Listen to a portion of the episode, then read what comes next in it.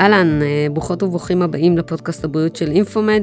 הפודקאסט היום אה, מוקדש אה, למחלימות ולמחלימי סרטן, וגם לסביבה הקרובה אליהם. הטיפולים אולי הסתיימו, אבל תקופה מאתגרת מחכה לכם, ואיך עוברים אותה בשלום? בשביל לענות על השאלה הזאת, הזמנתי היום את גיא תבורי, עובד סוציאלי במרפאת מחלימים במכון ההמטולוגי באיכילוב, ויושב ראש עמותת חליל האור. היי. אהלן, מה שלומך? בסדר גמור, תודה. יופי, אז קודם כל לפני שנתחיל ונענה על השאלות האלה, אני אשמח אם uh, תיתן כזה קצת רקע אישי. איך הגעת לתחום הבריאות? זאת אומרת, אתה היום עובד סוציאלי ובאמת מטפל uh, באנשים חולים, אבל uh, הדרך לשם הייתה ארוכה, אז אולי תן איזה בריף קצר. נכון, בשמחה. אני תמיד אומר בהרצאות שאני מעביר שהתחלתי את דרכי במערכת הבריאות במקום הכי נכון להתחיל בו, שזה כמובן כמטופל. אז uh, בשנת 2006 אובחנתי בהודשקין לימפומה, אה, בסוג של אה, סרטן, סרטן בבלוטות הלימפה. עברתי חצי שנה של טיפולים כימותרפיים, הסרטן חזר שוב לאחר שנה, עברתי השתלה, השתלת מח עצם עצמית, ואחרי שנה חזר שוב ועברתי השתלת מח עצם מתורם.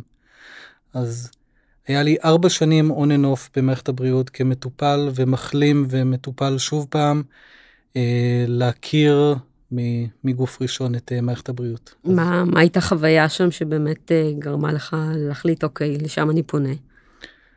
אני חושב שיש משהו, באופן אישי תמיד עניין אותי המערכות יחסים או האינטראקציות או החוויה האישית בתהליכים, בחוויות, גם עם ובלי קשר לעולם הבריאות. וכשהתמודדתי עם סרטן אז שמתי לב לדוגמה, אחד הדברים שקורים הרבה פעמים, ל, או אני אדבר עליי, כשאובחנתי, אז שמתי לב שגם אני וגם הסביבה שמו אותי במשבצת מסוימת, במשבצת חולי הסרטן. שגם כשיכולתי לתפקד והייתי עדיין במצב אה, פיזי טוב, עוד לא לפני הטיפולים הכימותרפיים, כאילו כולם אמרו לי, תשב, תנוח, אל תעשה שום דבר. למרות שיכולתי וגם רציתי לעשות. Mm-hmm. אז שמתי לב למשל שיש בנושא של התמודדות של חולים, ש... הסביבה מתנהגת בצורה מסוימת, ודי מהר, אפילו לפני הטיפולים הכימותרפיים, החלטתי שאני הולך לעבור את התקופה הזאת בדרך שנכונה לי. הבנתי, ו... אבל אנחנו היום בכל זאת נתעסק עם החוויה של לאחר ההחלמה, אחרי שהטיפולים מסתיימים, ששם אתה גם אה, נכון. פעיל היום. מה קורה, מה הדבר הראשון שקורה אחרי שמחלימים מסרטן? אז יש משהו, ואני אתן מטאפורה שאני נותן הרבה פעמים למחלימים מסרטן, שמתארת אצל רובם, כשאני נותן את המטאפורה, אומרים בול. זה בדיוק החוויה, והיא חוויה, אני יכול להגיד, אוניברסלית. לחלות, לחלות בסרטן זה קצת כאילו זורקים אותך למרוץ מתוקשר ומאוד חשוב, ובקהל נמצאים המשפחה, החברים, הרופאים, המעודדות, פרשנים, כולם נמצאים בקהל.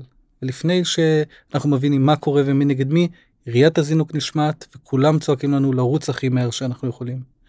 ואנחנו רצים, רצים, רצים, רצים, עד שמגיעים לקו הסיום. ברגע שחצינו אותו, השידור נגמר וכולם הולכים הביתה. זה, כשאני מספר את זה למחלימים מסרטן, הם בדרך כלל צוחקים מהזדהות ברגע הזה. כי החוויה אוניברסלית שכולם סוחבים אותנו כמו במסע אלונקות, סוחבים אותנו במהלך הטיפולים, ומתעניינים ושואלים ומסמסים ועוטפים אותנו לחלוטין, ברגע שהגענו לביקורת, לבדיקה, לפגישה אצל הרופא, שאומר, אתה נקי בהפוגה, הפוגה מלאה, תחזור לביקורת עוד כמה חודשים, באותו רגע כולם נעלמים וחוזרים לשגרה. ואנחנו, אם אני אסיים את המטאפורה, אנחנו כמחלימים עומדים שם על קו הסיום, ובדרך כלל בפעם הראשונה נשאל את עצמנו, מה לעזאזל קרה כאן? אבל כשאנחנו נשאל את זה, כבר אין שם אף אחד שיענה על התשובה. ואז ההתמודדות ובעצם תהליך העיבוד הרגשי מתחיל רק כשסיימנו את הטיפולים. ושם הסביבה כבר לא נמצאת. אז, אז אם אנחנו מדברים על זה באמת, אה, האתגר הראשון שאתה מעלה פה הוא האתגר הנפשי, הרגשי. היינו עטופים, אנחנו פתאום, אוקיי, החלמנו על, על הנייר. בפועל אה, קורים דברים אחרים. אה, מה הם האתגרים, אם, אם נתחיל לדבר על האתגרים שמחלימים מתמודדים איתם, אז מבחינת האתגר הנפשי, אז, אז אני אגיד, אז הדבר הראשון, קודם כל, הרבה מאיתנו מסתכלים על בריאות כשחור או לבן, כבריא או חולה. אמ, וזו הסתכלות, רובנו בתקווה נהיה גם אנשים בריאים ולא נצטרך להתמודד עם זה, אז יש בן אדם או בריא או חולה. כשיש לך שפעת, אתה מרותק למיטה כמה ימים, הבראת, אתה חוזר להיות באותו מקום, זאת אומרת זה שחור ולבן. וכשאנחנו עוברים אה, התמודדות מורכבת עם טיפולים שהם בדרך כלל כימותרפיה, ביולוגיה, אימיונותרפיה, הקרנות, אז ההחלמה והתמודדות היא יותר מורכבת ויותר ארוכה, יש שם המון אפור. ואחד הדברים המרכזיים זה אם הסביבה מבחינתה סיימנו את הטיפול, זהו, החלמת, אז מבחינה נפשית וגם פיזיולוגית, שתכף נדבר על זה, אז ההתמודדות היא הרבה יותר מורכבת לזה. זה לא שהיום אני בריא, חזרתי לעצמי, חזרתי לאותו מסלול.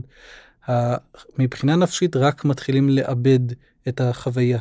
את האם אני בריא, האם אני חולה, האם זה שסיימתי אתמול את הטיפול הכימותרפי האחרון, או לפני כמה שבועות, האם עכשיו אני מרגיש את עצמי בריא, גם מבחינה נפשית ובוודאי מבחינה פיזית. הפוסט טראומה קודם כל הוא מאוד תלוי להאם החוויה היא טראומטית או לא. זאת אומרת, בקרב הרבה מאוד אנשים שהחוויה של הסרטן היא טראומטית, זאת אומרת אין עיבוד או שיתוף או התמודדות נפשית עם המחלה בתקופת הטיפולים, והיא טראומטית, אנחנו גם נפגוש אותה כפוסט טראומה לאחר מכן, היא ממש עם כל הסממנים, עם uh, הגעה למחלקה לביקורת, אז זה uh, יכול לגרום לבחילות והקאות, עם כל התופעות שמתלוות לפוסט טראומה. והתופעה השנייה שהזכרת באמת זה פחד מישנות, שזה משהו שאף חולה לא חשב עליו. מה שבולט הרבה פעמים, כשאנחנו חולים, אנחנו מדמיינים את להגיע להפוגה, לסיום הטיפולים, כמו איזה פסגת אברסט, שכשנגיע לשם נחגוג את החיים, נרגיש נפלא, נעריך כל רגע, נרקוד עד יום מותנו והחיים יהיו נפלאים. ואז אנחנו מגיעים לרגע הזה, והתמונה היא קצת שונה ממה שדמיינו. לא רק שאין אה, רעש וצלצולים ו... ופאן, אלא יש גוף כואב ושעבר הרבה מאוד אה, אה, תהפוכות, ואנחנו מתחתנים עם הפחד מחזרת המחלה, שאף אחד לא דיבר איתנו ואנחנו לא חשבנו עליו. כי אם, המשפט שאני שומע המון פעמים, אם זה קרה פעם אחת, זה יכול לקרות שוב. וזה מוביל אותנו באמת להתמודדות הנוספת, שהיא ההתמודדות הגופנית, שהתחלת לדבר באמת על תופעות לוואי של הטיפולים. איזה עוד התמודדויות יש מבחינה אה, גופנית? אז, אז מבחינה גופנית יש קודם כל את ה, עוד את האדוות של הטיפולים. אה, זאת אומרת, גם בין אם זה כימותרפיה או קרנות או ניתוחים או כל מיני תהליכים שהיו אה, באותה תקופה. אז לוקח זמן, בין שבועות לחודשים ואפילו שנים להחלים ועד שהתופעות האלה ייעלמו. זה התופעות לוואי מסוג אחד.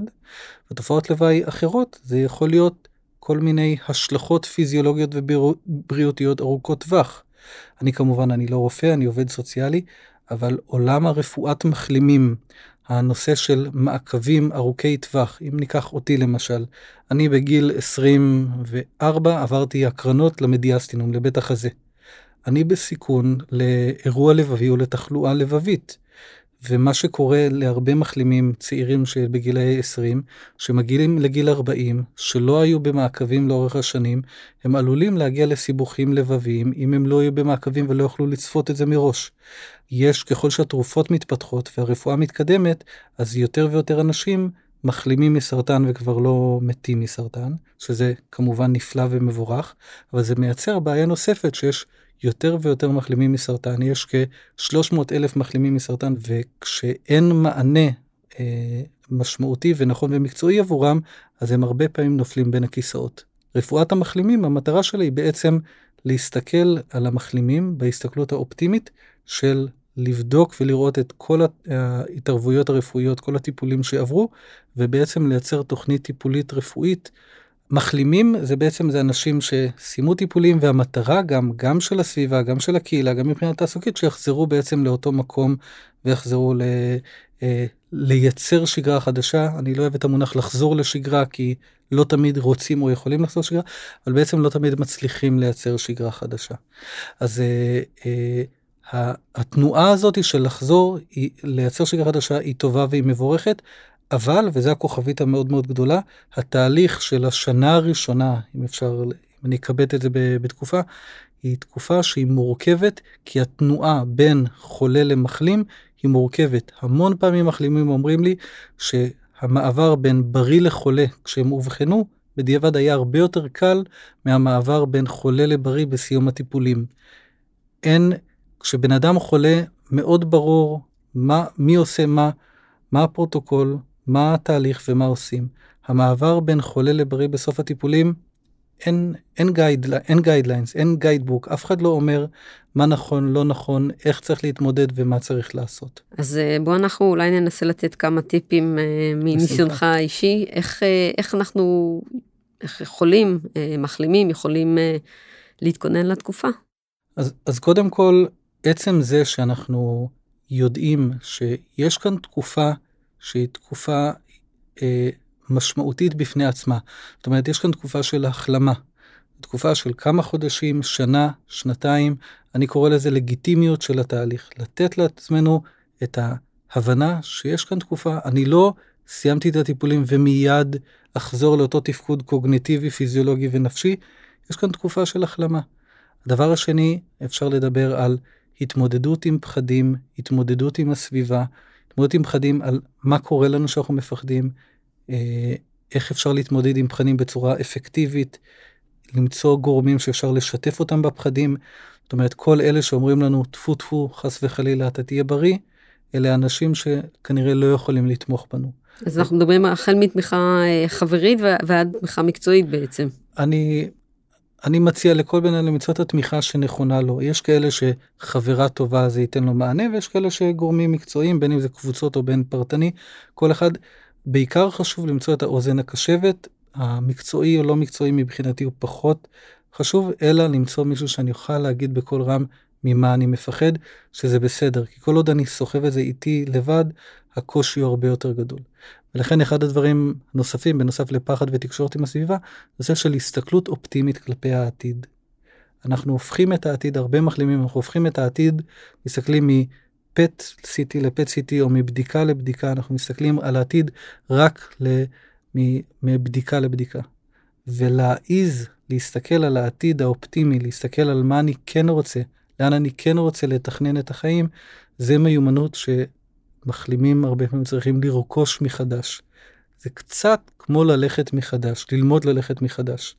אם אני מסכמת את מה שאתה אומר, אז נעשה פה איזושהי חלוקה מבחינת המחלים עצמו. בתקופת ההחלמה, אז אה, להוריד את הציפיות, ראייה אופטימית שעוזרת, וכמובן אה, סביבה, לחפש סביבה תומכת, ואם אפשר גם לתת אה, טיפ לסביבה של המחלים או המחלימה, אז לתמוך, להיות שם, לא לבקש, לא להאיץ, אלא פשוט להקשיב. הטיפ הכי טוב שאני יכול לתת לסביבה, זה פשוט לשאול איך אני יכול לעזור, מה אני יכול לעשות. יכול להיות שזה יהיה דווקא כן נדבר על המחלה, יכול להיות שזה יהיה דווקא להסתכל על הבן אדם כאילו המחלה לא קיימת. זאת אומרת, כל אחד מאיתנו, כל חולה או כל מחלים רוצה תמיכה בצורה שתתאים לו. מעולה, טוב, תודה רבה על השיחה המאתגרת הזאת. אני מקווה שנתנו איזשהו טיפ, בכל זאת עזרנו למחלימות ולמחלימים שמאזינים לנו. גיא, תודה רבה. אה, תודה למאזינות ולמאזינים. מי שרוצה יכול אה, למצוא אותנו בדף הפייסבוק שלנו, של אינפומד, באתר infomed.co.il. אה, זהו, ניפגש בתוכנית הבאה. ביי ביי, תודה. תודה.